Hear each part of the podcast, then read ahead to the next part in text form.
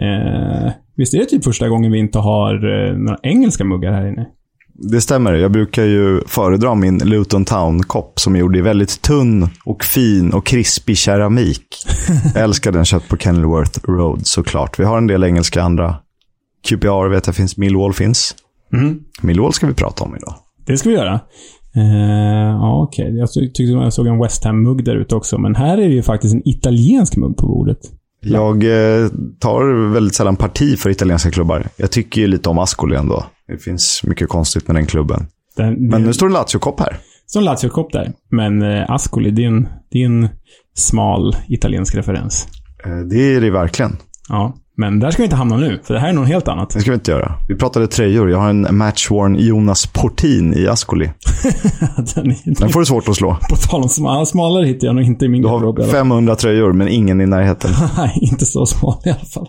Däremot har jag en eh, orange-svart-randig Hull City-tröja. Långärmad. Umbro-tillverkare. Michael Dawson, nummer 21, på ryggen som du har köpt i Kingston upon Hull. Mm, det gjorde jag på arenan. Och eh, då köpte jag samtidigt en eh, kortärmad med nummer 8 Huddleston till mig själv.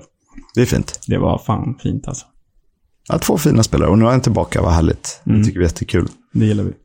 Jag tycker att vi har så mycket att prata om i själva podden att vi kickar igång något form av eh, introljud så att ni får värma upp öronen lite inför vad som komma skall. Det blir bra.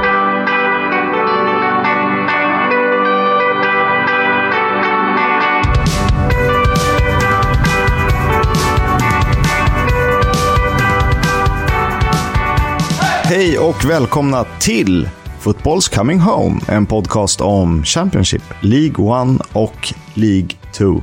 Den så kallade riktiga engelska fotbollen. Jag heter Oskar Kisk och med mig har jag i vanlig ordning Leonard Jägerskiöld, massa mellannamn, Velander. du vill inte dra alla? Nej, det är i och för sig bara två till, men det blir långt bara det tror jag. Så vi låter det vara. Vi lämnar namnen därhän. Ni har förhoppningsvis lyssnat på våra tidigare avsnitt. Vi har två säsongsrelaterade avsnitt och sen har vi gjort en ligaguide. Den blir ju mer och mer inaktuell för varje gång som går. Men vill man ha en liten känsla för hur inför säsongen med klubbarna, eller kring klubbarna, så kan man fortfarande lyssna på den. Jo, men jag tror att den, eh, det avsnittet håller i alla fall eh, fönstret ut. Men det finns ju där, så lyssna om ni vill ha förutsättningarna och om ni har missat dem. För eh, vi betar igenom alla 24 lag. Och vi finns där poddar finns, det vet ni eftersom ni lyssnar på det här. Det här är det tredje avsnittet eh, i säsongen då och fjärde totalt som vi sa. Eh, vi har massa spännande att gå igenom. Vi pratar alltid om helgen som var. Vi pratar om eh, lite nyheter och roliga händelser. Vi ska prata om veckans klubb, eller veckans profil, men det, det är en klubb den här veckan också. Jag vill slå ett slag för att vi fick med Victor Johansson, målvakt i Rotherham United, i veckans avsnitt. Mm, och eh, med, med bättre ljudkvalitet på den intervjun också. Eh, så det är ju härligt. Han hade till och med bättre ljud än jag hade. ja, men det, så? ja. Ska tänka på djupdyka i Rotherham. Ja, men det ska vi göra sen. Det kommer senare i avsnittet. Eh, jag tycker att vi gör så här. helgen som var ska summeras nu.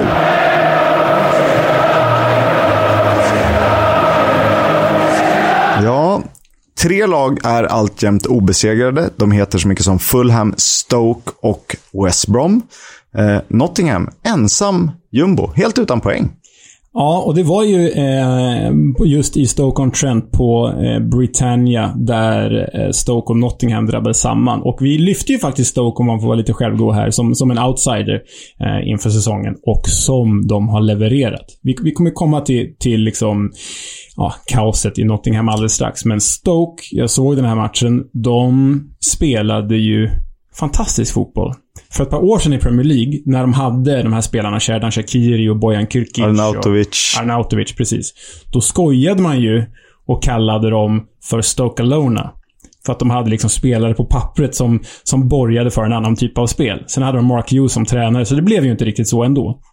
Men nu, de, alltså deras, de vann ju matchen med 1-0 mot, mot Forest. Och det målet, det spelmålet. Ja, det är otroligt. Nej, men det är ju, det är ju så det är ju klackar och det är one touch och det är liksom sprida ut över hela plan. Det är ju Stoke Alona på riktigt. Och det, det är ju riktig fotboll på något sätt. Det är inte bara att stå och passa mitt cirkeln och sen vända hem. Vilket du kan samla på dig en jäkla massa passningar.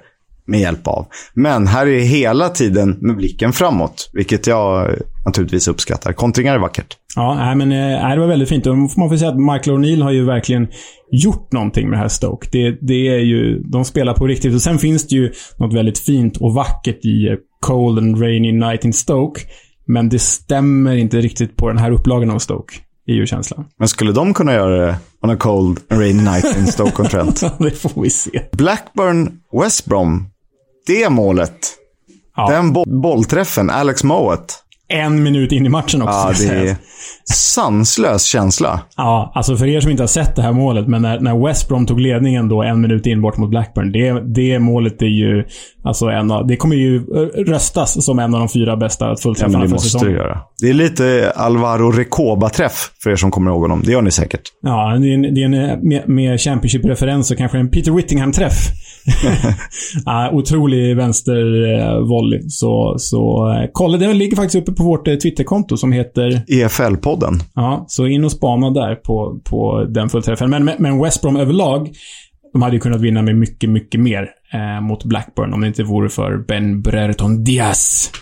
Vår favorit-chilenare. Ja. En liten poddfavorit såklart. Ja, vi borde nog ägna typ ett halvt avsnitt åt honom någon gång tror jag. Det tycker vi vi gör. Ja, men West Brom ser ju eh, extremt bra ut. De, de har ju levt upp till alla förväntningar och mer än så. Absolut. Ett annat lag som har levt upp till förväntningarna, motsvarat dem och nästan övertrumfat dem. Eh, min inför säsongen favorit att vinna den här eh, lilla ligan. De eh, klassas som ditt favoritlag. De heter Fulham. De slog Hall med 2-0. Ja, och det var ju inget snack. Jag kollade på Det har blivit mycket Championship-tittande sen vi drog igång den här podden. Men jag tittade på den här matchen också och eh, eh, Fulham var ju fenomenala. Hall väldigt blekt. Och framförallt Fabio Carvalho, denna 18-åring som nästan måste vara åldersdopad och, och fysiskt dopad också. För han dominerar ju för tredje matchen i rad här. Eh, och det blev 2-0. Mitrovic eh, målskytt igen. Men jag fick en liten känsla. Fulham är ju känt, i alla fall på engelsk mark, för sin ungdomsakademi de senaste åren. Så då drog jag bara igenom en, en snabb koll. Vilka namn finns eh, där ute som kommer från Fullands akademi? Och om jag drar några här, ska vi se om du känner dig impad, om våra lyssnare känner sig impade. Men förutom Fabio Carvalho, som, som är fostrad i Fulham, så finns ju då Ryan Sessegnon.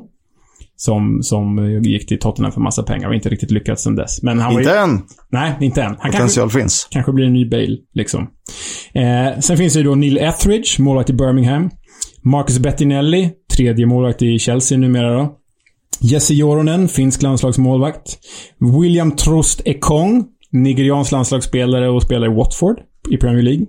Omar Richards, som lämnade Reading för Bayern München. Det nämnde vi i guiden där va. Harvey Elliott, som startade för Liverpool i Premier League i helgen. Eh, Patrick Roberts, Manchester City Flop. Coley Woodrow som ja, men gör 10-15 mål för Barnsley. Barnsley varje säsong. Och Moussa Dembele målspruta i Lyon. Det är, det är en bra akademi det där alltså. Det är inte jättedåligt. Det är inte jättedåligt. Jag får, får mina tankar in på det här eh, som Erik Niva, eh, denna mytman, legendar, eh, pratade om i avsnittet om Paris Saint-Germain. Hur, vilka städer som får, fra, får fram flest talanger. Just det. Och då var väl Paris eh, etta. Ja, överlägsen etta Ja. i världen, tror jag. Mm. Man vill ju se hur ligger London till. Ja, att de, Borde det ligga rätt hyfsat till, tänker jag, med eh, lite Chelsea-framgångar. Ja, och alla de här, hela den där generationen som kom tillsammans från det här ungdomslaget som var så framgångsrikt. Jag tänker på Defoe-generationen. De kom ju från, det var ju fem, sex spelare som kom från samma. Sen har du ju, ja, för ett par år sedan, halva Tottenham var ju egna produkter och från typ norra London. Mm.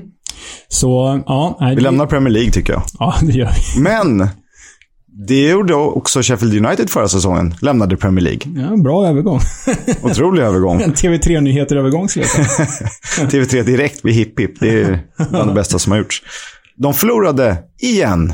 Ja, hemma mot Huddersfield och eh, jag har bara sett highlights därifrån och läst rapport. Men vad jag förstått så hade ju Sheffield då alltså över 60% bollinnehav. Men, och mängder med chanser. Men kunde inte göra mål. De kan inte göra mål för trots att de har fem anfallare så är inte en, en enda av en målskytt, förutom Billy Sharp, som gjorde sitt 250 mål i, i karriären. Men han är ju en gammal skarprättare idag. Han är ju liksom, börjar bli lite för gammal för det här. Så han ska inte vara den som räddar dem. Jag kom på att jag sett honom på plats göra två mål. Och det ska jag eh, berätta om lite senare. Och eh, det kommer komma en fråga kring honom, som, eller som är kopplad till honom. Vad Så det kan du börja eh, fundera.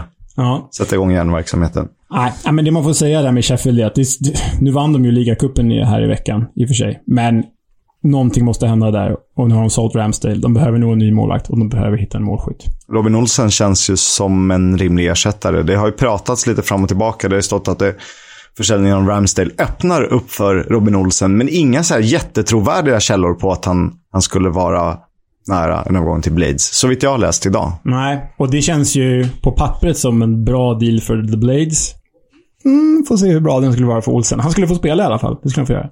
Ja, men då får han ju äntligen 100% förtroende och när mycket ansvar har vilat på hans axlar i EM-slutspel och VM-slutspel så har han varit suverän sett till förväntningarna, tycker jag. Ja, ja. Och jag tror att han skulle vara alldeles för bra för den här nivån, kanske jag inte ska säga. Men jag tror han skulle passa perfekt in i The Championship. Ja, nej, men jag instämmer. Kan hoppas på en till svensk i alla fall. En spelare som eh, nu tidigt in på säsongen nämns som säsongens spelare. Han heter Tahit Chong. Det är härligt att dra in en säsongens spelare fyra omgångar in, men ja, han, han färgar ju Birmingham. Det kan man ju lugnt säga. Han, han glänste verkligen när Lee Boyers Birmingham mosade Luton. Det blev 0-5, alltså 5-0 till Birmingham borta mot Luton. Och Nathan Jones var alldeles uppgiven efter. Jag satt och kollade igen highlights för den sändes väl inte. Så um, det var ju så här en dag när ingenting stämmer. Det spelar ingen roll vad de hade gjort, för det hade inte funkat. Han sa att de var inte riktigt påkopplade. Och det jag såg av försvarsspelet lämnade mycket att önska. Ja, jag undrar om... Jag, jag tror att när vi kommer summera den här säsongen så kommer den här matchen och resultatet vara missvisande för Luton. För Luton är ju bättre än så här och kommer vara bättre än så här. Birmingham kanske pekar dock i rätt- rätt riktning. Att Birmingham är, är nog kanske bättre under Boyer än vad ganska många experter trodde. Inklusive oss, om vi nu kallar oss experter. Ja, ja, men, ja, men precis. Birmingham kanske inte är 5-0 borta mot Luton bra varje vecka, men de kanske är över halvan bra i alla fall. Där är vi lite fel ute. Där trodde vi de nästan att de skulle behöva nosa på en nedflyttningsstrid. Mm, exakt. Och eh, på svenskspåret, eh, Viktor Gyökeres i Coventry. Gjorde sin tredje poäng för säsongen. Han gjorde mål i match 1 och match 3. Missade straff i match 2, det har vi nämnt. Nu gjorde han assist. Ja, och eh, Coventry körde ju över det rätt så svaga Reading. Det blev ju bara 2-1 till, till siffrorna, men de hade ju, vad jag förstått, mängder med chanser. Och Gyökeres hyllas ju. Inte bara som en av Coventrys bästa spelare, utan en av säsongsinledningens bästa spelare. Ja, och eh, litar man på Who Scoreds siffror, vissa gör det, andra kanske inte, så är han med i säsongens lag hittills. Tidigt in på säsongen förvisso, men ändå. Mm, ja, det är, det är starkt. Det gillar vi. En svensk som kliver fram. Och någon annan som klev fram, som jag brann väldigt mycket för. Vissa tyckte det var töntigt, men vi, vi kommer eh, lägga in det här alldeles strax. Det är att eh, jag hittade en Coventry-supporter som kände sig nödgad att eh, skriva ett matchsammandrag, en, göra en matchsammanfattning av Coventry Reading genom att tolka The Killers låt Mr Brightside. Och eh, jag älskar det här. Oskar får berätta efteråt vad han tycker, men vi kör. Time in the smoke, Bridie's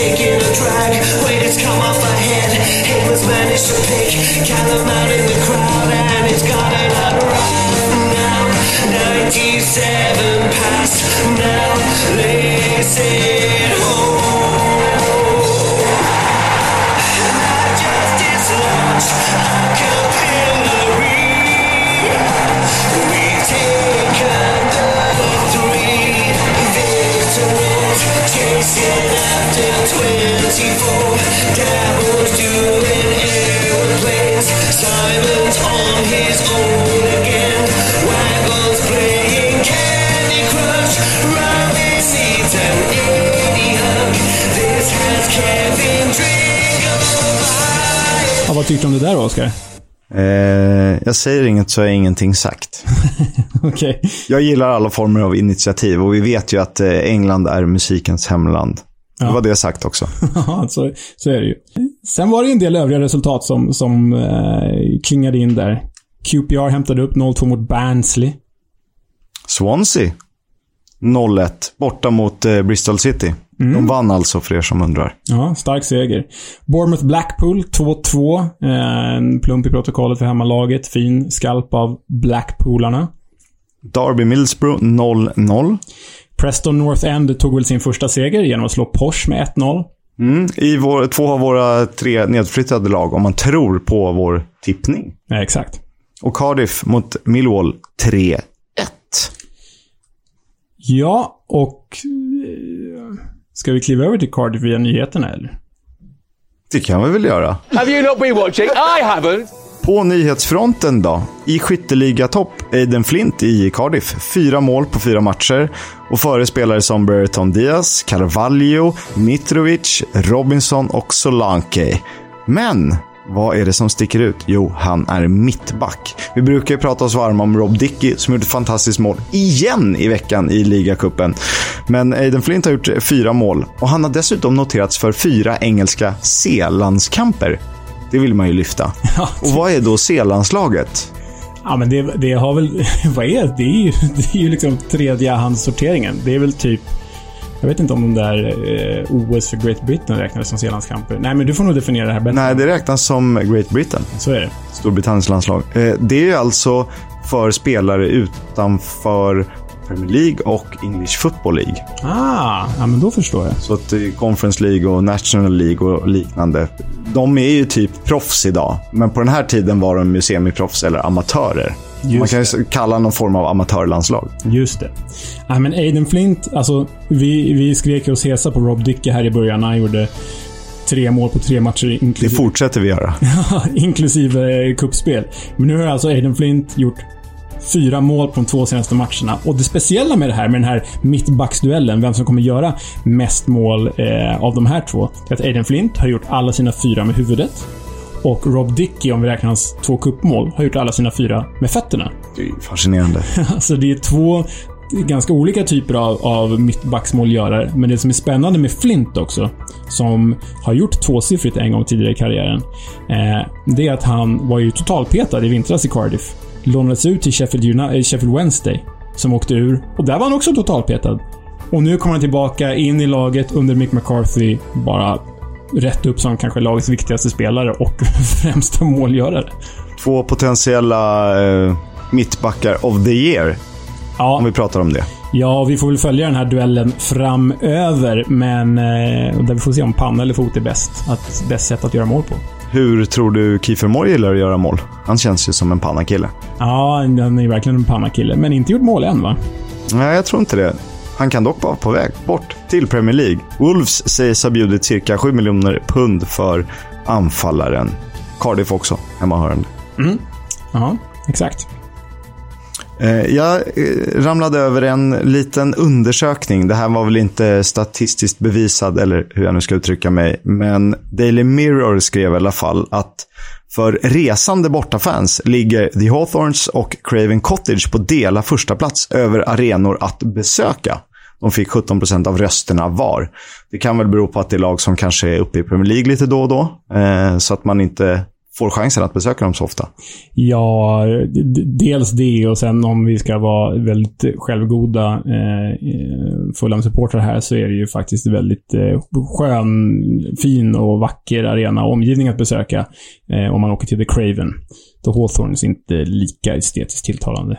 Men man kan åka båt till Craven Cottage. Mm, det är härligt. Det måste jag göra någon gång. Ja. I övrigt så är det ju lite värvningar här nu fram och tillbaka sista veckan. Jag fastnade för att Blackburn lånar in Ian Poveda, eller Poveda från Leeds.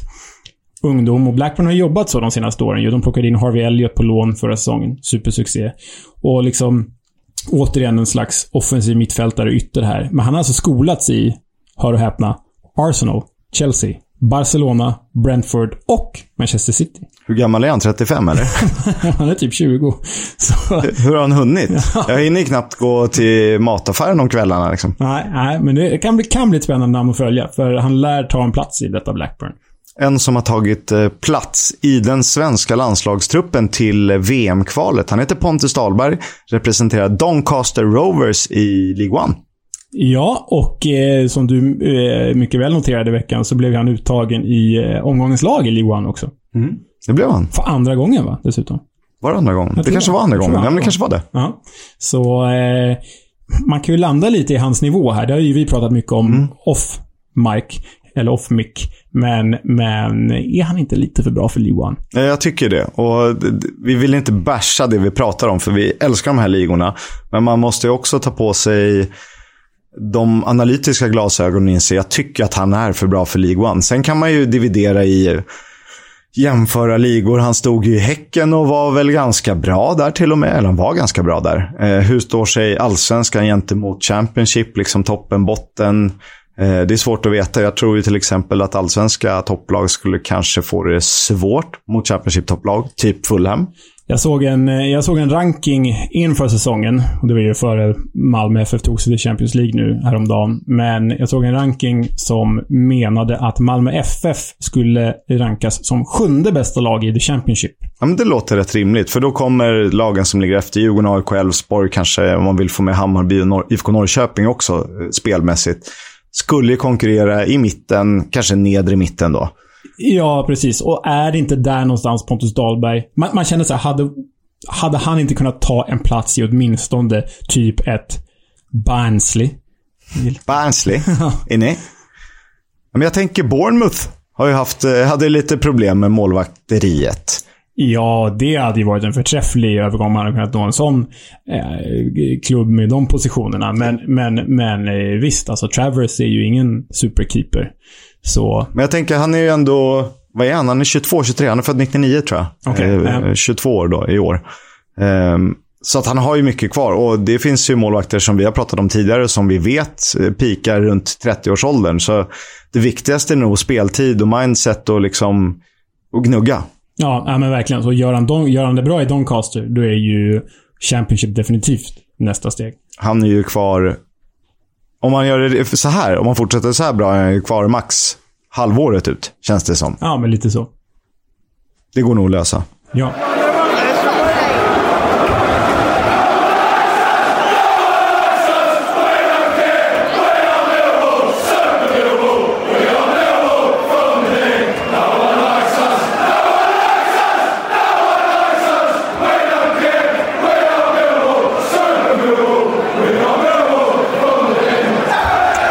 Där gillar man ju att höra och vi har ju kommit till det här segmentet som vi gillar att göra. Eh, för er som eh, inte har varit med tidigare så är det ju så att vi ger varandra en klubb eller en spelare som den andra ska få berätta om lite mer utförligt. Ganska mycket mer utförligt. Eh, så det är ett lite längre segment där eh, en av oss sätter bakgrunden på en klubb eller spelare. Och idag är det Oskar Kisk som ska ge oss Millwall. No one likes us, we don't care. Eh, Millwall Football Club är kanske en av världens mest ökända fotbollsklubbar. Och det är nog mest för det som händer utanför planen. Men är det den korrekta beskrivningen? I klubbens snart 140-åriga historia har man gjort blott två säsonger i högsta divisionen. Detta efter seriesegern 1988. Och sedan, sedan tiondeplatsen i First Division, numera känt som Premier League, har det varit en jojo-resa mellan Championship och League One. Eh, och går man till sig själv så blir det ju lätt att landa i icke-idrottsliga aktiviteter när man pratar om Millwall. Eh, med särskilt med tanke på att resultaten har varit rätt ojämna. Eh, det startade som Millwall Rovers, en klubb för arbetarna hos JT Morton, en konservfabrik som låg i Millwall på Isle of Dogs. Alltså, vi måste bara pausa här. Konservfabrik. Det är ju så... Det, är så, det klingar så romantiskt i, i någon slags brittisk fotbollsnostalgiker som mig. Ja, men packa någon form av konserverad fisk, ta på dig basken, ut med att snöra på några skor och så ta på dig din långärmade rugbytröja och ut och sparka boll. Äh, det, lå, det låter som en dröm det här. Ja, sorry. Fortsätt. Och de flyttade runt lite där på ön innan de tog sig till The Old Den. Eh, namnet blev dock kvar och både nya och gamla The Den får ju ses som mytomspunna arenor. Ja, verkligen. Och det, det, det finns ju väldigt mycket med i populärkulturen. Det finns ju både filmatiseringar och, och musik som skrivs om det och, och böcker. Så, så det är ju väldigt mytomspunnet. Det är det. Eh, jag ska citera irländaren Imon Dumphy som gjort över 270 matcher för klubben när han uttalade sig. The away team dressing room is like a dungeon. No light, no window. The bathrooms are horrible. Then you get out there to face them, the lions. And they just come storming at you. And most sides just jack it in. When you have been there a little time though, you grow to love it. Ja, det, det är otroligt. Och vi, vi går vidare till Gary Lineker. Jag behöver nog inte presentera honom närmare. Han mötte Millwall med Leicester i FA-cupen. I remember thinking to myself, maybe it would be a good idea not to score at this place. For more than an hour, mounted police pushed back hundreds of Millwall fans who'd left the ground early. Time after time, they were pelted with missiles. 47 officers were injured, six went to hospital. Many said it was among the worst violence they'd ever experienced, and the police are now taking legal advice on whether to sue Millwall Football Club for compensation. Ja, men hela Millwall blir ett problem för att alla ser bara problemet, så kan jag väl säga. Eh, och min bild är ju att klubben någonstans andas hellre ökänd än okänd. Och det är väl så, när, det är så man bäst beskriver England så kanske Europas största småklubb. Det väl- jag kommer väl bara på, utan några övriga jämförelser, St. Pauli som har någon slags samma mindset, eller som syns på grund av något annat än resultaten. Ja, det tycker jag är en bra liknelse. Sen, sen om man liksom... Det är nog varandras ytterligheter. Ja, precis. Varandras ytterligheter och två olika delar av det politiska spektrat. Men, men jag tycker det är en bra beskrivning. För det, det är ju en klubb som är mer känd än för den fotboll som de faktiskt spelar. Eller det är två klubbar som är mer kända av just andra anledningar än, än, själva bollspelet. Så ja, jag tycker det var en bra liknelse. Det sägs att det är lättare att få ett dåligt rykte än att bli av med det. Och å ena sidan så tror jag att man gillar att spela på sitt rykte och spä på den här mytbilden. Å andra sidan tror jag att hur hårt man än jobbar för att tvätta bort stämpel så kommer Millwall alltid vara den där mytologiska klubben sprungen ur arbetarklassen och med den engelska supporterstereotypen personifierad. Jag kikade lite på en dokumentär från sent 70-tal och där slås det fast att The glory comes not from the team but from the reputation of its supporters. Och det eh, går väl hand i hand med det vi precis har pratat om. Men Millwall är inte bara svart eller vitt. Och Millwall är inte bara upplopp. Faktiskt är det liksom både svart och vitt. Eh, man har haft stora problem, med rasism genom åren, men samtidigt var man första klubb att tillsätta ett utskott för arbete med antirasism. Och det kanske också beror, är beroende av varandra, att de var tvungna att göra det. Men ändå, de gjorde det. Eh, ja, de hade ju kunnat...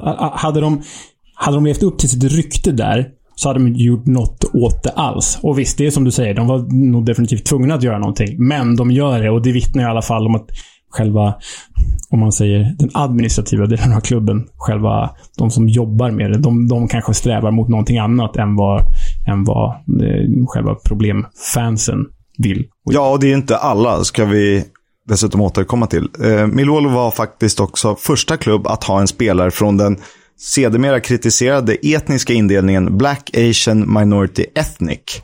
Han var en egyptier, han hette Hussein Hegazi. Jag tänkte direkt på Ahmed Hegazi. Jag vet inte om de är släkt. Eh, då får ni rätta mig. Men när är det här? Hur långt bak? 1910-tal. Jaha, okej. ja.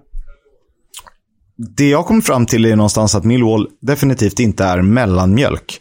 Medan supportrar sjunger I would rather be a packy than a scouse blir kl- klubben framröstad som Football Leagues Family Club of the Year. Året var 2017. Dessutom har man hyllats av borgmästare Sadiq Khan för det viktiga arbete man gör för samhället och, och området.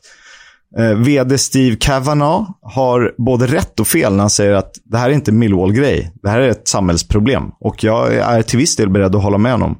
För där och då, 2019, hade organisationen Kick It Out inte hört något liknande på någon arena i England. Och samtidigt, hur mycket ansvar ska Millwall ta för att utbilda folk i vett och etikett i södra London? Det är en, en fråga vi inte kommer få svar på här och det kommer nog ta tid att få svar på den överlag. Det, hade ju, det hade ju varit en eh, evighetslång diskussion där, och där vi är nog alldeles för mycket lekmän för att avgöra det. Men jag tycker det är en intressant frågeställning. Där jag kanske någonstans landar i att ansvaret eh, finns både hos samhället och hos klubben i fråga. Men, men eh, superintressant ämne att djupdyka i. Ja, men det blir lite så om vi pausar Millwall och pratar fotboll överlag.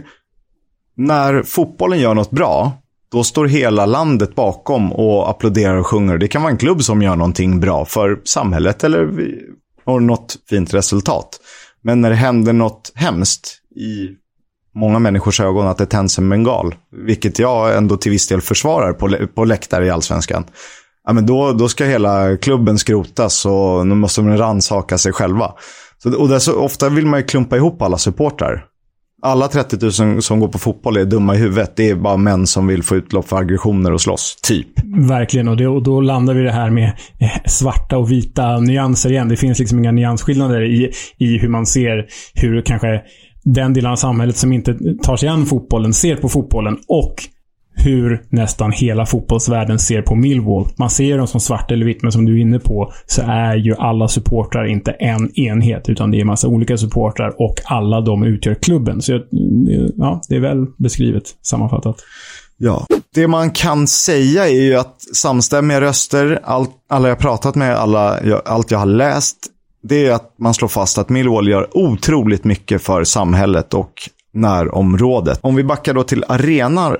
så mellan 1910 och 1993 spelade man på det som nu kallas The Old Den innan det som kallas The New Den stod redo att spela fotboll på. Arenorna ligger ungefär 10 minuters promenad från varandra. Har du varit på “The den? Nej, men jag måste säga att de, de har ju lyckats med sin, med sin eh, branding bättre på arenorna än vad nya och gamla Ullevi har gjort, får man ju säga. Det är ganska tydligt. Gamla det den, nya det den. Och nya det den då, om vi ska komplicera, den heter ju den. Ja, Nu. just det. Om jag nu sa rätt. Ja, men det, det gjorde jag. Eh, jag har varit på den. Ja, just det. Jag tänkte precis fråga. Det har det ju varit. Vill du att jag ska berätta om det? hur var det? Ja, jag vill berätta om det. En kylslagen, blåsig tisdag i slutet av november.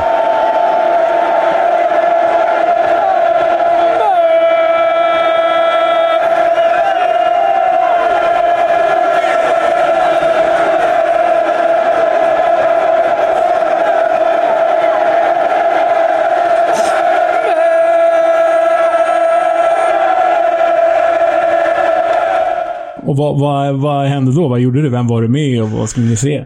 Jag var egentligen med en eh, kompis i London för att vi skulle gå och se Tottenham möta Pauk i Europa League på, undrar om den inte var på onsdagen till och med, konstigt nog. Ah, okej. brukar ju vara synonymt med torsdagar. Eh, men i alla fall, vi kollade lite vad som fanns och sen visade det sig att en tredje bekant till oss, en god vän, eh, skulle se Millwall mot Doncaster för att han råkade vara i London den veckan. Då sa han, men häng med mig. Och han har gått på Millwall sedan tidigt 90-tal, en stor inspiration för eh, grunden till det här avsnittet, eh, så all heder där. Vi tog tunnelbanan med Jubilee Line till Bermondsey. Och som jag nämnde lite i, om det var förra eller förra, förra avsnittet, man kände sig ju uttittad när man klev in genom dörrarna på The Gregorian. Inte ovälkommen, bara möjligtvis ifrågasatt. Och det kan jag göra med vilka jag var där med, eller vem jag var där med. Att han hade knowledge sedan 93 eller någonting sånt. Just det, men kände du dig... Okej, du, men det, du, kände, du kände dig inte hotad. Du kände dig kanske bara lite malplacé. Inte det heller, men man ser ju på människor när de hör hemma någonstans. Och jag tror att man ser på människor när de går i sina hemområden, om vilket område det nu är i världen. Ja, men jag är uppväxt här. Ja, du ser inte ut att komma härifrån. Nej, men man, man, kan ändå, man kan ändå se det någonstans. Ja. Eh, så något ifrågasatt, men det, det, alltså man känner sig inte orolig på något. Jag har aldrig gjort det på fotboll i England egentligen. ja skönt att höra. Ja, det är kanske för mitt långa hår som räddar mig.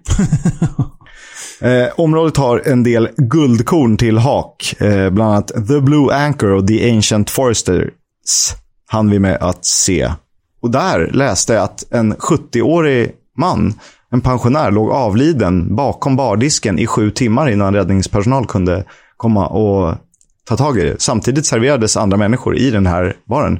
Ja, okej. Det låter ju ett, ganska meningslöst att skicka in räddningspersonal om en var avliden. Och två, var, varför? Ja, ja, det, det, man ska inte garva åt en stackars man som har dött här, men, men det blir lite så här tragikomiskt.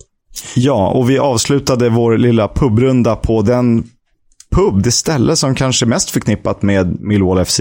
Bramcoat Arms. Och det är rätt många som sörjer, för den är inte i drift längre. Eh, exakta anledningen vet jag inte, men jag tror att de ska göra om det till någon form av lägenheter eller boende för människor. Det blir väl så. Det, Gentrifieringen på något sätt.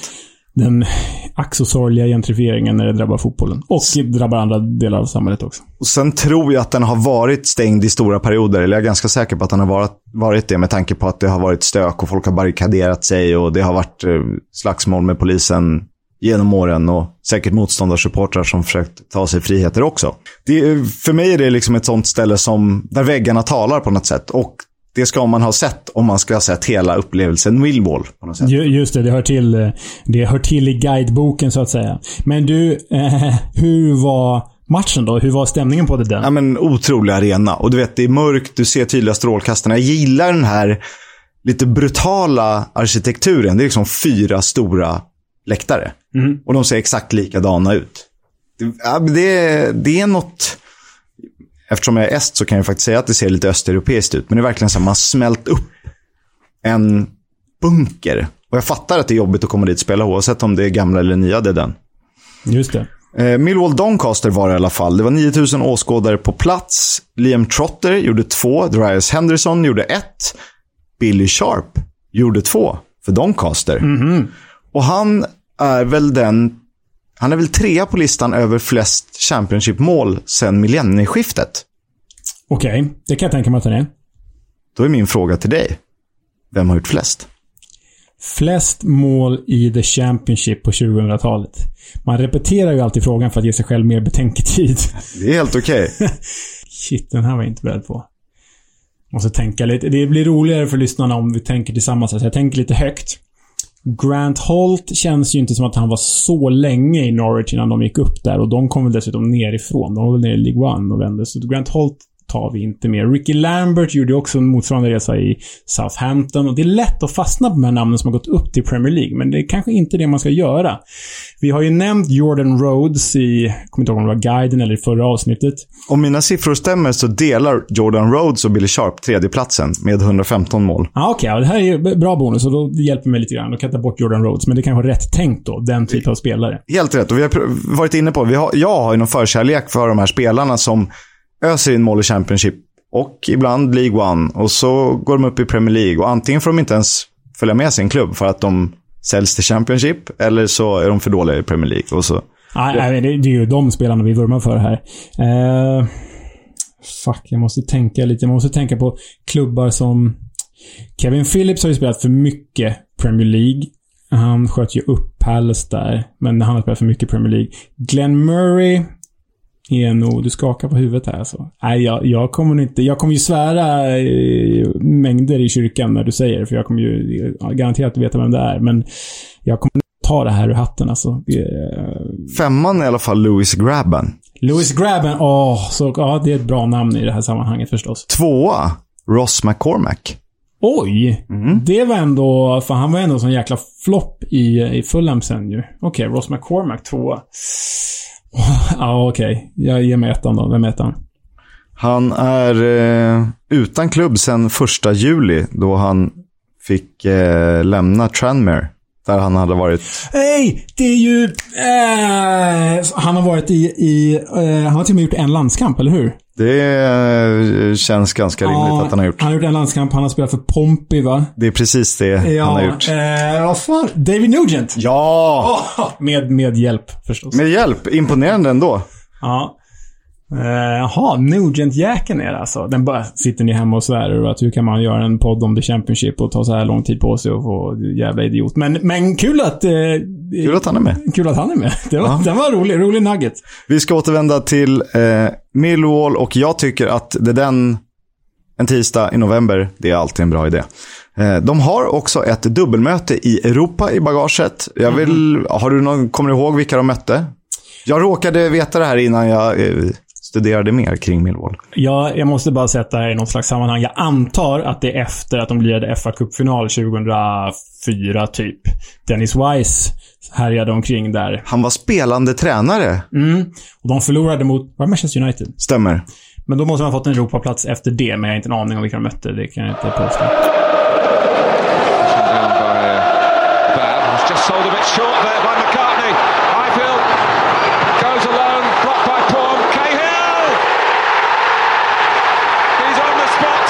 That's his game. And Tim Cahill puts Millwall in front of Old Trafford in the FA Cup Ja, De förlorade mot Manchester United med 3-0. Två mål av Rod van Nistelrooy, ett mål av Cristiano Ronaldo. Och eh, diskussionen efter var mest att eh, folk var arga på att Sven-Göran Eriksson utsåg Rod till matchens lirare och inte Cristiano Ronaldo. Men det är, en, eh, det är on a side note. De förlorade finalen. United var klara för Champions League för de hade kommit trea i ligan. Så Millwall fick en plats i Uefa-cupen i den sista kvalomgången. Där mötte de Ferencvaros. Oh, Ungern. Och eh, det låter ju stökigt redan på förhand. Och det blev också stökigt i Budapest. Jag vet att det, jag har några så minnebilder av supportrar som sitter med bandagerade huvuden och liknande. Men eh, kan vi lämna där. De åkte i alla fall ut det och Ferencvaros kom fyra eller något i sin grupp. Mhm.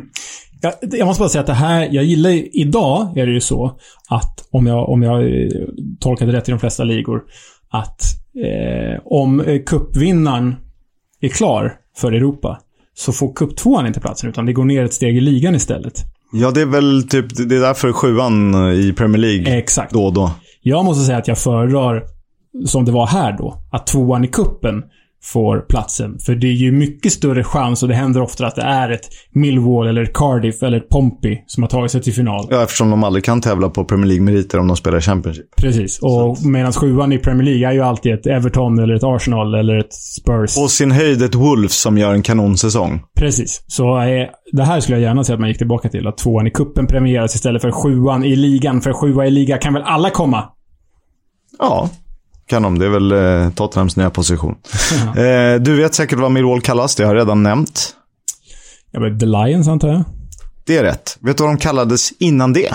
Innan The Lions.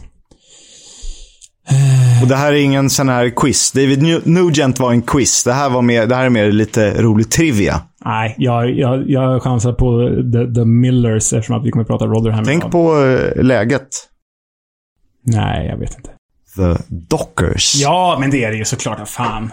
Ja, nu får ni hänga med igen här då. Men det passade inte riktigt, tyckte de, den egna agendan. Och efter eh, en match mot Aston Villa i FA-cupen tidigt 1900-tal så blev de benämnda som Lions of the South. Då tänkte de, "Hä? The Lions är bra, det tar vi. Och på den vägen är det. För, före Zlatan och Memphis Depay. Exakt. Jag vill nämna också John Berylson. Eh, för i min värld är han en ägare att nämnas. Han är amerikan och han har lyckats göra sig populär i en klubb med så starka traditioner, så stark kultur och så mycket arbetarklass över sig. Och det är ju hatten av. Det låter osannolikt, men det stämmer. Mycket grundar sig i att han verkar ha förstått hur Millwall fungerar, vad området betyder och var klubben kommer ifrån. Det här med hamnarbetare, konservfabriker och liknande. Så fansen har liksom tagit honom till sig då alltså? Ja, men lite så. Han har ju också pratat om att det är viktigt att de måste få göra sina röster hörda. Och det kan ju vara rätt tufft i en sån klubb. Det är nog inte avgå som skriks, utan det är både det ena och det andra.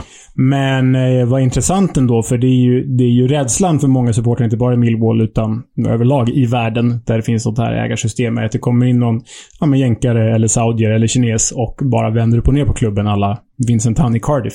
Så eh, om han lyckas hålla supportrarna glada trots sitt eh, amerikanska ursprung och sitt, ja, vad han nu är för ägare, så bra jobbat.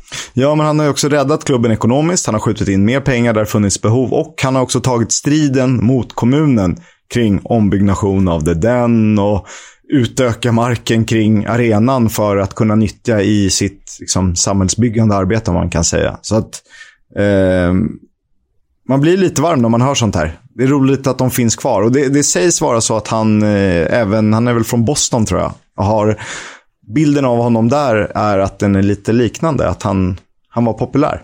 Och så finns det den här Boston-Millwall-kopplingen då. Grit liksom. Boston. Ja. ja. Någonting där finns det. Så John Berylson, värd att nämnas helt klart. Eh, stora rivalerna förstås West Ham, men det tror jag att alla vet. Och det är ju trots att de inte har mötts särskilt ofta. Sen eh, 1993 har de bara spelat sju matcher. Eh, och det kanske har gjort att rivaliteten växt ytterligare. Om man tittar på de här huliganromantiserande filmerna, typ eh, Football Factory och liknande, så... ehm, Green Street Hooligans. Ja, men exakt. Då finns det ju det här när man får... Ja, West Ham får Millwall i kuppen. Ja, det är Ja, Millwall. Och så vidare. De lottades mot varandra i ligacupen 2009.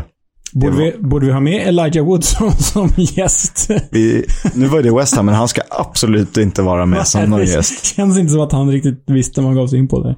Ja, det var superstökigt när de möttes 2009. Det kan man ju, det var, ja, flög människor och stenar och grejer. Ah, ja, okej. West Ham vann med typ 3-1 på stopptid eller liknande. Det var däremot många som jublade. Dock ej polisen eller förbundet, men det, det har ni förstått av de här ljuden. between West Ham and Millwall in East London. The 44-year-old is said to be in a stable condition in hospital. There were also several arrests for disorder and breaches of banning orders in what police described as large-scale trouble in the build-up to the game. Well, the match is now over, but there was also trouble inside the stadium, as you can see from these pictures, with stewards having to intervene as rival fans provoked each other. Play was stopped on several occasions after fans invaded the pitch. Det var typ Millwall, tror jag. Och jag tycker vi avslutar på samma sätt som Millwall firar segrar.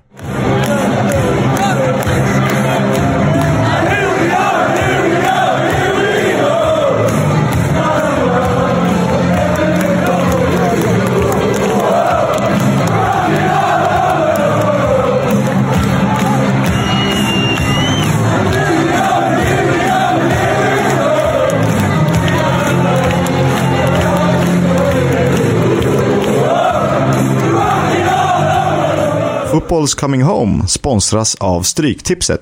Ett spel från Svenska Spel, Sport och Casino. För dig över 18 år. Stödlinjen.se. Ja, vi blickar framåt. Och på helgens Stryktipskupong finns det en riktig Championship-höjdare. Det är två av lagen som är obesegrade. De står båda på 10 poäng. Det är väl de, två av de tre lag som har stuckit ut mest under säsongen. Det är lätt att säga i och med tabelläget. Men jag tycker som jag kände lite inför säsongen att Fulham ser lite för bra ut för den här ligan. Jag eh, tycker att de eh, har en spelartrupp som har en nivå som är något utöver vad som kan krävas. Jag tror att de, eh, jag, jag står fast vid att de vinner. Och nu möter de Stoke Alona, som bevisligen kan göra det på veckans alla dagar. Eh, jag håller Fulham som favorit i den här matchen och till ligatiteln. Det vet ni. Tack eh, Svenska Spel för att ni är med oss.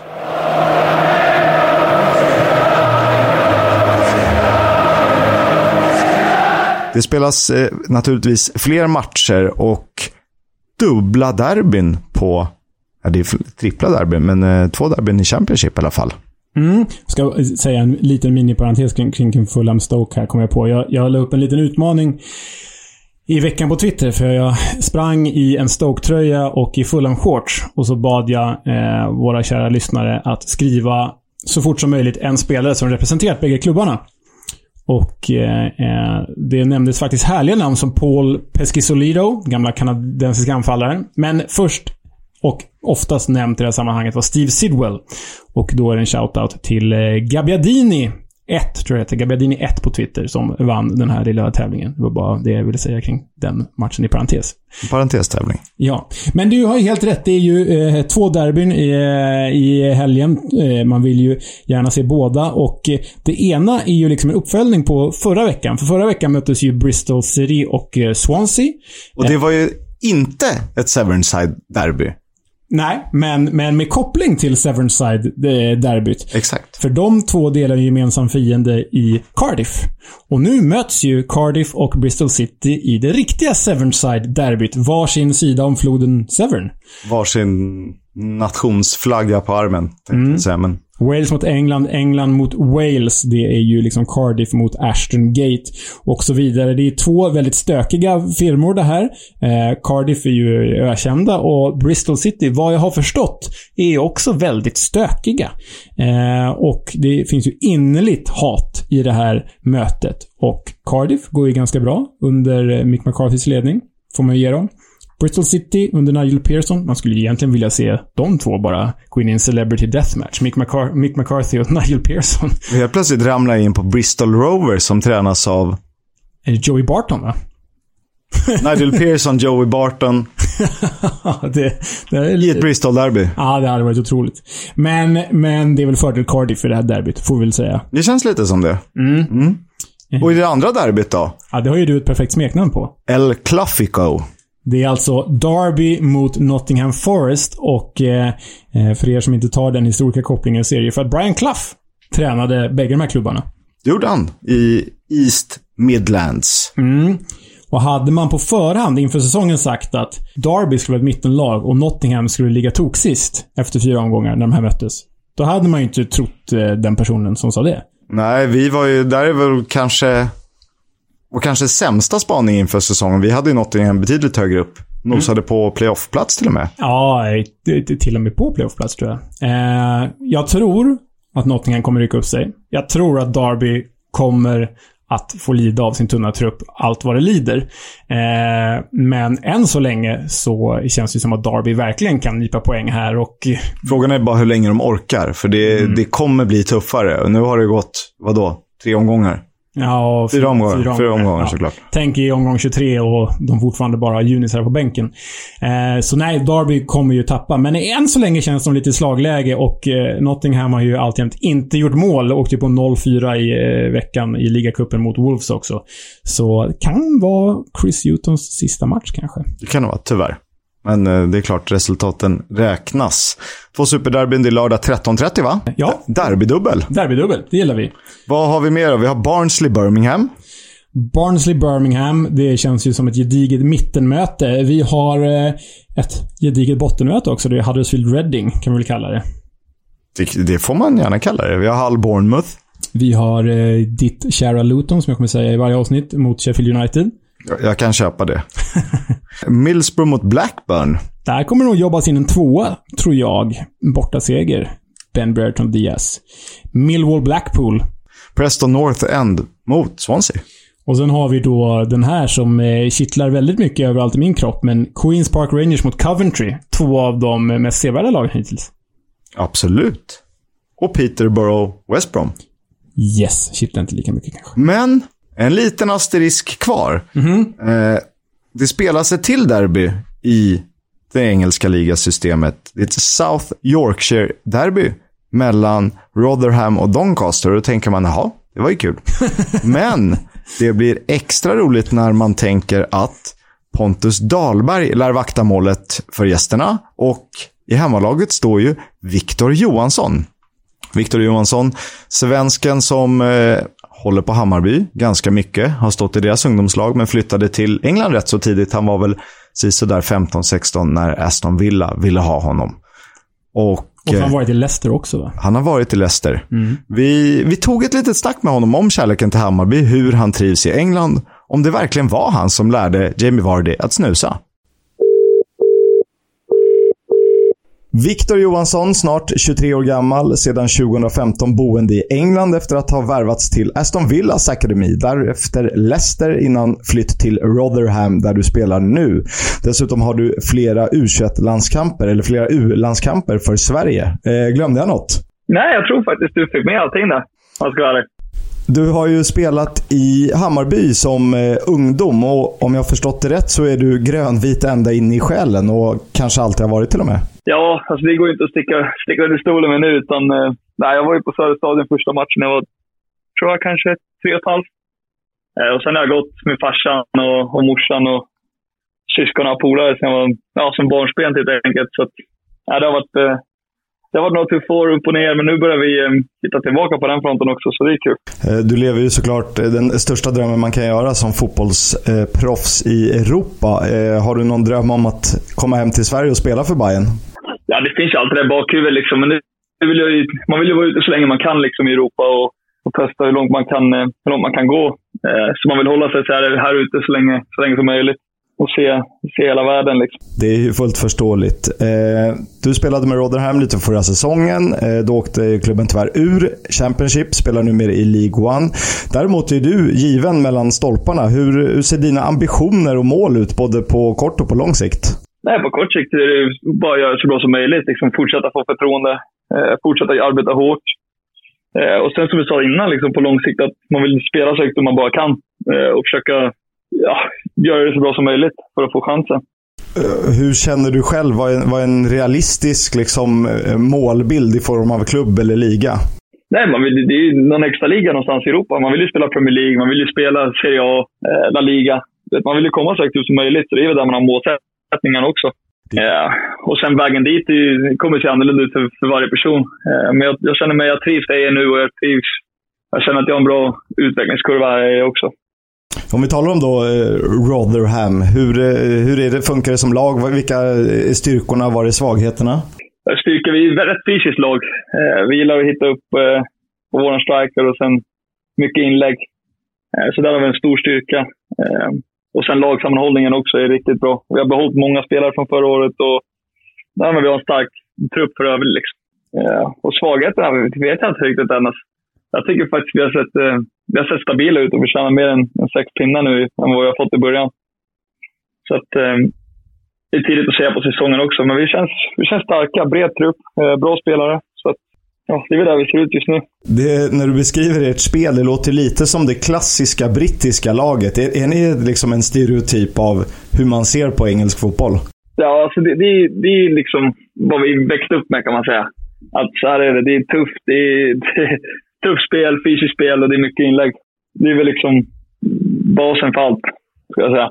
Eh, om vi blickar tillbaka till förra säsongen så får man ändå säga att det var ju lite av ditt stora genombrott som seniormålvakt. Hur, hur upplevde du den? För du tampades ju med och konkurrerade delvis ut Jamal Blackman tidigare i bland annat Chelsea och Östersund. Ja, nej, men det var ju, det var ju lite som när vi skrev på att man förväntar sig inte att, att spela. Man arbetar ju hårt för att hoppas att få spela, men man förväntar sig inte riktigt att få 20 matcher innan man klev in i säsongen, utan det var ju en riktig bonus. Eh, men jag tyckte det kändes bra. Det var ju det är lite annorlunda än U23 som man spelat innan. Utan här är det ju verkligen tufft. Jag, menar, jag tror inte jag hade en, en match utan en skada någonstans. Om det var ja, en hjärnskakning eller blåtira eller hit och dit. Utan det var, det var tufft. Och det var lite en omställning på det sättet. Eh, och sen hur viktiga tre poäng faktiskt är. Jag menar, i U23 eller utvecklingslag så är det ju, det handlar om utvecklingen framför allt. Men här när du kommer upp ett steg så är det, det är tre poäng som gäller och sen hur vi spelar, det kvittar liksom. Så det var väl största ja, omväxlingen liksom. Omväxlingen kanske man säger. Det, det kan man ju absolut säga. Eh, vi pratade lite, du har varit i Aston Villa, du har varit i Leicester, nu i Rotherham. Eh, är det skillnad på träning i form av nivå och mängd mellan klubbarna? Det, är svårt, det är svårt att säga eftersom jag var med, alltså mestadels med, med U-lagen både i, i Aston Villa och i Leicester. Så är det svårt att säga Eh, Eh, men det är mycket mer, det är som jag säger, det är mer fysiskt här liksom. Det är, det är tuffare på träningar, det är tuffare på matcher. Eh, det går, det, sen går det ju snabbt liksom. Men det är mest den fysiska delen jag skulle säga är den största, största skillnaden liksom, på just de tre lagen. Nu har du varit i England i fem eller sex år vad det blir. Eh, trivs du i England och hur, hur är Rotherham som stad? Ja, jag trivs jättebra i England. Det har jag alltid gjort. Eh, första året var vi jobbigt när jag kom till, till Birmingham där. Eh, när man fick lämna morsan, farsan och, och syrrorna och sen bara sticka. Men nu trivs jag jättebra och, och bor lite utanför Rotherham. Eh, mellan Sheffield och Rotherham. Eh, vilket är, det är rätt fint. Liksom. Det är en härlig stad. Rotherham är en rätt liten stad, så det är många som bor i Sheffield just för att det är lite större och mycket mer liv där. Men nej, jag har inget att klaga på alls, utan det är, det är perfekt för mig och, och min flickvän att, att bo här. Eh, Sheffield är en, en, kanske lite mer klassisk fotbollsstad med stålstånd då än vad, än vad Rotherham är. Men märker man av när det är match så känner man av liksom press från supportrar och från hela stan? Ja, absolut. Alltså, så fort du kommer in i Rotherham så vet de ju. Det är liksom det de, det de jobbar för. Liksom. Det är att få se matcherna på helgerna och, och vardagar. Så att de älskar klubben. Och det är en riktig familjeklubb. De tar med sina barn och, och sådär. Så du känner ju pressen, det gör du absolut. Eh, vilket är rätt kul dock, för det är, det är lite det man har saknat här när man spelar i ungdomsfotboll. Att man känner inte den riktiga pressen som, eh, som man gör här när man kommer upp. Och, och det är liksom 10-12 000 på läktaren varje match här och, och sådär. Det, det är verkligen på liv eller död. Det, det märker man väl i din situation? Ja, oh ja. Alltså det är verkligen så. Det är, det är vissa som skämtar om det, men det är verkligen... Det betyder så mycket mer än vad folk kan förstå tror jag. Speciellt när man bor, eller där man är i ett ställe där det är det är liksom fotbollen som gäller. Utan det är ingen annan sport. Eller det finns inget annat riktigt att göra. Utan det är det man vill. Det är det man ser fram emot hos supportrarna och sådär. Så, ja, det betyder mycket för, för staden. Det sägs ju att du ligger bakom att Jamie Vardy började snusa. Eh, stämmer det? Och om det stämmer, hur gick det till?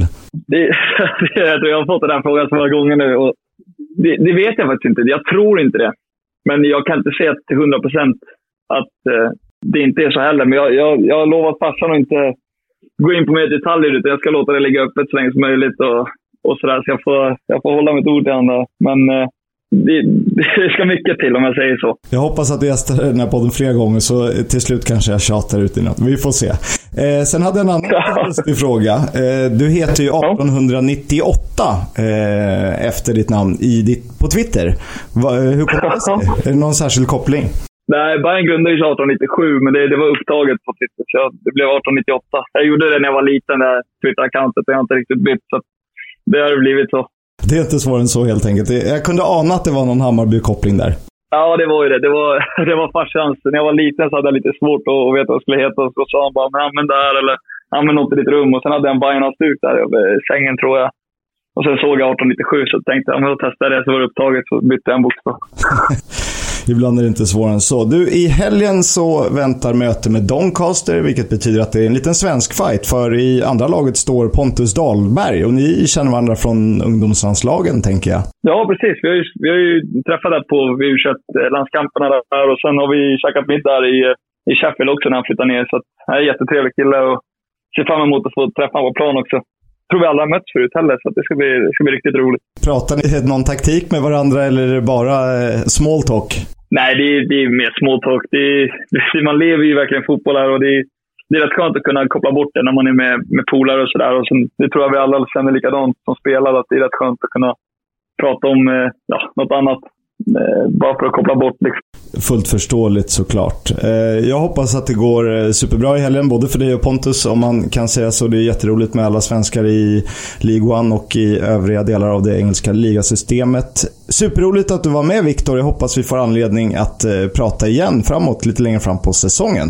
Ja, absolut Oskar. Jättetrevligt att få vara med också. Jätteroligt. Stort lycka till och ta hand om dig så hörs vi. Tack så jättemycket och detsamma. Ha det bra. Johansson och Dahlberg kompisar utanför planen och eh, fiender på blir de ju i helgen. Ja, och eh, det här är ju, det är ju inte bara intressant då för den här derbykopplingen som finns, men det är ju faktiskt väldigt intressant för Dahlberg är ju, som vi nämnde tidigare i avsnittet, tredje målvakt i landslaget för tillfället. Och Viktor Johansson eh, uppmärksammades ju eh, av Erik Niva eh, redan förra säsongen där när han petade Jamal Blackman i, i Rotherham-målet och gjorde det ju bra. Rotherham åkte ur, men, men eh, Victor Johansson känns ju som en spännande målvakt som, likt Dahlberg, med en bra säsong med sig här, så kanske han spelar i en annan klubb om Rotherham inte skulle gå upp. Så, så eh, mm, det, det här ska man ju, om man kan, hålla ett öga på. Jag tror det är en spännande duell. Rotherham är också spännande. Det finns ju lite där. Det blir ju inte förorter till Sheffield såklart eftersom det är egna städer, men det är ju på något sätt i skuggan av Sheffield ändå. Ja, nej, men verkligen. Det är ju mycket som i skuggan av stålstaden. Men det finns ju en koppling här mellan eh, den här intervjun och vårt nästa segment. Som vi inte riktigt har ett namn på än. Nej, men vi har en vignett. Det har vi.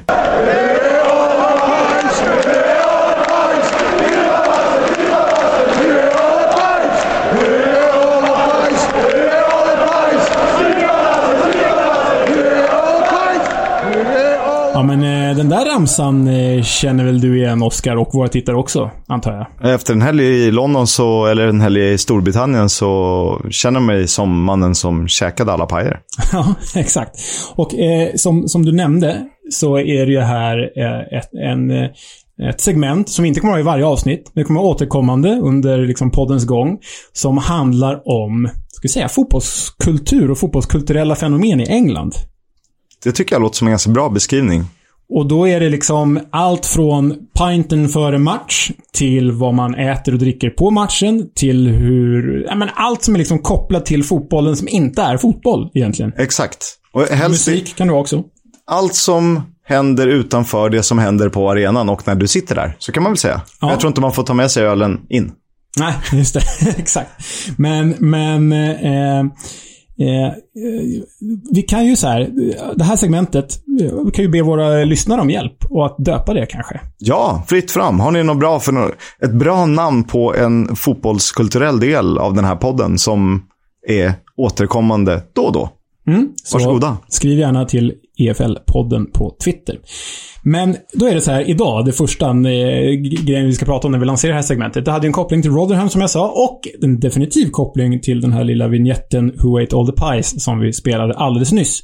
För vi har ju pratat oss varma om Pucka Pies hittills. Älskar puckapajs. Ja, det kanske inte är så gott, men man älskar det ändå. Det är fantastiskt gott. Ja, och då... Det enda problemet jag har det är att när du köper den, då är det i halvtidspausen. Den blir ju aldrig ätbar temperaturmässigt. Nej. Den är ju kokhet i liksom 60 minuter. Ja, det, det är faktiskt ett stort problem. Men för våra lyssnare som kanske inte varit på plats eller som varit på plats och aldrig eh, tryckt i sig eller inmundigat en pucka. Kan inte du berätta för dem vad en pucka pie är för någonting? Det är ju någon slags smördegs... Det är inte bakelse, det är en paj. Men smördeg runt som sitter i en aluminiumform och i finns ju ett härligt saftigt eh, innehåll. Det finns lite olika smaker.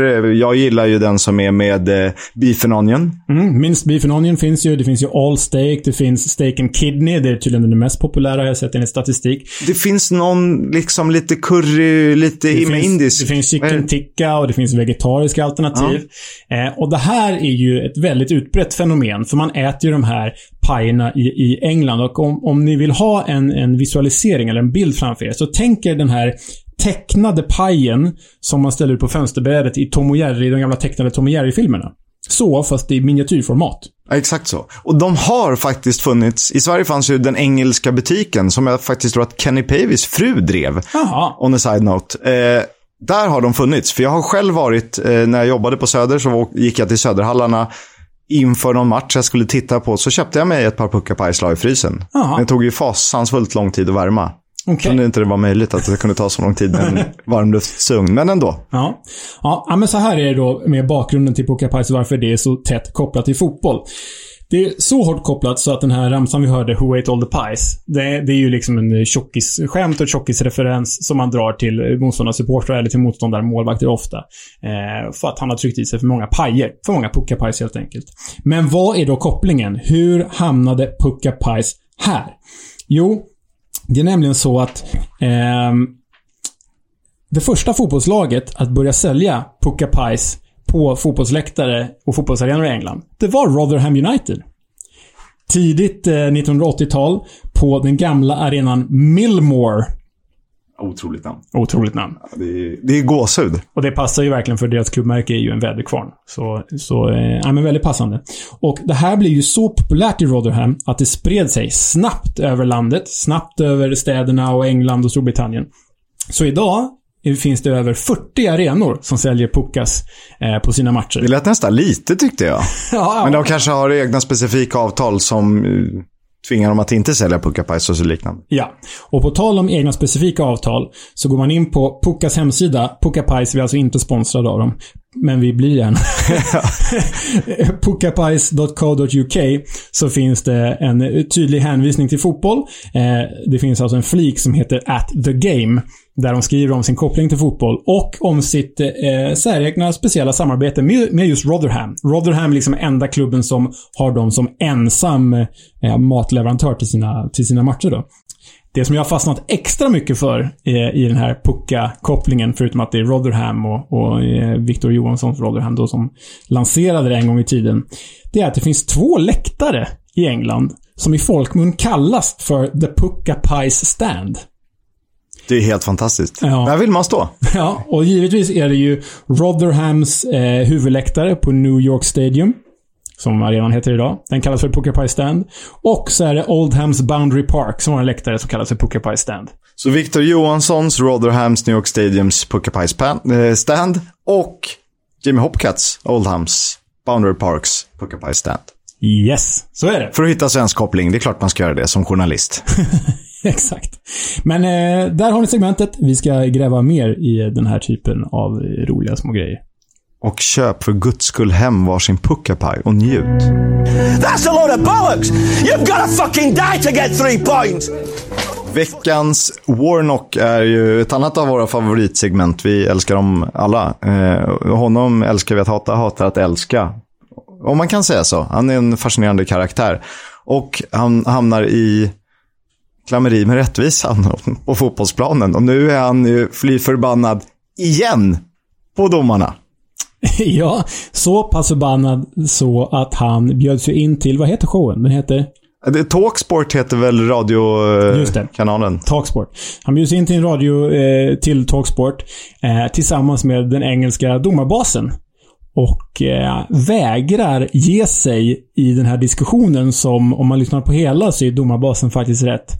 Jag skulle säga... Sansad eller? Rätt sansad liksom. Det är inte Neil Warnock. Han har aldrig varit sansad, kommer aldrig att vara. Eh, Neil Warnock respekterar i alla fall inte Martin Cassidy och eh, då låter det så här. I, I, Neil, I know you well, and I'm quite sure, being honest, you, you respect Martin Cassidy and his organisation, but the fact of the matter is, Neil, you are passionate, and I think you'd admit at times, maybe, maybe, you and others just overstep the mark. Maybe. Well, I, I don't accept that. No, I'm not sure I respect Martin Cassidy's group either, if I'm honest. No, not when I listen to what they say. When they talk, I think sometimes uh, I'm not agree. I don't agree with their comments. It's like, you know, for me, you'll never get referees like the rugby wired up and listen to everything. Because if you heard what they said, it, you know, it would cause embarrassment. Neil Warnock, eh, som alltid, en ständig källa till lite glädje i vardagen ändå. Ja, men det han säger i det här klippet, han säger ju alltså att han inte respekterar domarbasen eller domarkåren.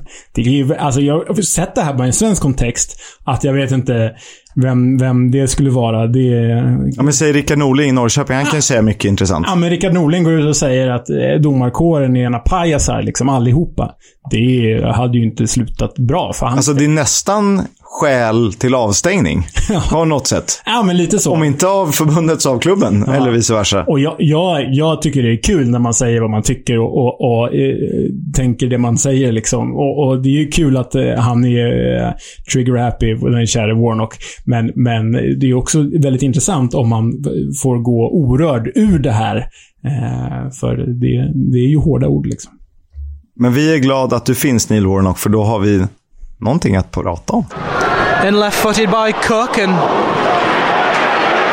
straight back to him. In again. And it's 3 2. And it's Damien Stewart.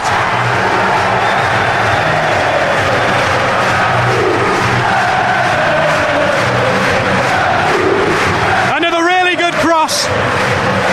Another really deep cross. This time Stewart to rise and power the ball past Grant. And from 2 0. Där hörde ni alltså ett litet klipp från en match som spelades för sisådär 12 år sedan. Det var när QPR och Sheffield Wednesday drabbade samman i Championship. Året var 2009. Supportrarna hatade Flavio Briatore vid den här tidpunkten. Det kanske de gjorde hela tiden. Men här och då så nådde det liksom sin kulmen. Och de protesterade högljutt på eh, olika håll och kanter. Vissa ville ta protesten till ytterligare en nivå. Och här la vi ut en bild via EFL-podden på Twitter. Jag tror att du såg den. Det är alltså en, en halvnaken man på läktaren medan Damien Stewart har gjort 3-2. En väldigt halvnaken man. Och om de var irriterade innan så ledde Sheffield Wednesday i den 53 minuten med 2-0. Och då får han idén. Jag ska streaka, alltså klä av sig naken och storma in på planen. En QPR-supporter alltså. En QPR-supporter. Han var så förbannad. Problemet är att det tar så pass lång tid för honom medan han håller på att planera när han ska göra det, hur han ska göra det. Så Hoops hinner göra både 1, 2 och 2-2. Mannen har fortfarande idén om att ja, men det här funkar inte. Flavio Briatore ska bort. Och han är liksom precis på väg, han har precis fått av sig kläderna och tror är på väg in. Då nickar Damien Stewart in 3-2 för QPR. Varpå man i den här videon ser hur den här mannen tvingas dra upp i byxorna igen. till eh, en eh, ung pojkes stora, eh, ja, han ser helt chockskadad ut i alla fall. Eh, det var en liten anekdot som vi har grävt djupt i arkivet för att eh, hitta svaret på. Men eh, du pratar säkert inte svenska, men om du är med, om du hör oss får du säkert vara med i podden om du vill. Streaking QPR man, please join us live on tape. Ja, men så- sånt där ska vi ju hitta mer i. Roligt. Och eh, som sagt, EFL-podden på Twitter så hittar ni ju bildstödet också. Det var väl allt för det här avsnittet. Ja, eh, det var det ju verkligen. Eh, Vi har dock glömt en sak, precis som förra veckan. Berätta. Ja, men Du har glömt att ge mig en eh, klubb eller spelare till nästa torsdag. Oj, Onsdag. oj, oj, oj, oj, oj, vad svårt det här ska bli då. Vill du ha en klubb eller en spelare? Nej, du ska få en klubb. Uff. Mm. Jag funderar. Jag tänker. Med tanke på att vi har pratat så mycket om Queens Park Rangers så ska du få äran. De bittra rivalerna. Nej, jag ska vara ärlig och säga att jag faktiskt, konstigt nog, hyser ganska gott öga till QPR fast jag håller på fullen. Det blir kul! Loftus, Fantastiska Loftus Road. den arena jag varit på flest gånger i England. Så- Är det det? Ja. Hur många gånger har du varit där? Ja, det är inte så många gånger. Tre gånger. Ja, men ändå. Ja. Eh, denna solblekta, urinindränkta institution till fotbollsarena. Det ska bli kul att prata om QPR. Eh, Jag får knappt plats. Och du, Leo, är ju ett huvud längre ish än vad jag är. Hur får du plats undrar jag? Får inte plats. Jag är ju alltså typ två meter och jag får ju sitta som en men, eh, gammal överklassdam på, på, eh, liksom, i lokaltrafiken som får vika sina eh, ben lite sådär snajdigt åt sidan. Eh, så sitter jag, för att inte liksom ha sönder kjolen eller varför de nu gör så. Men så sitter jag både på Loftus Road och på Craven Cottage, ska det ju sägas. Leo Jägerskiöld, Täbys Cruella de Vil. Precis.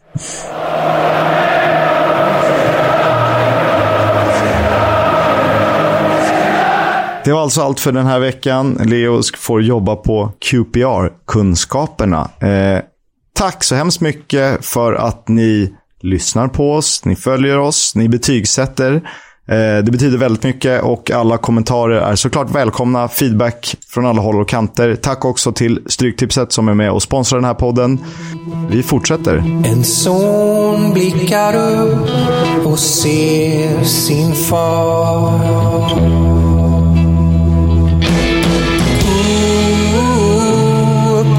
Vägar, de han tar.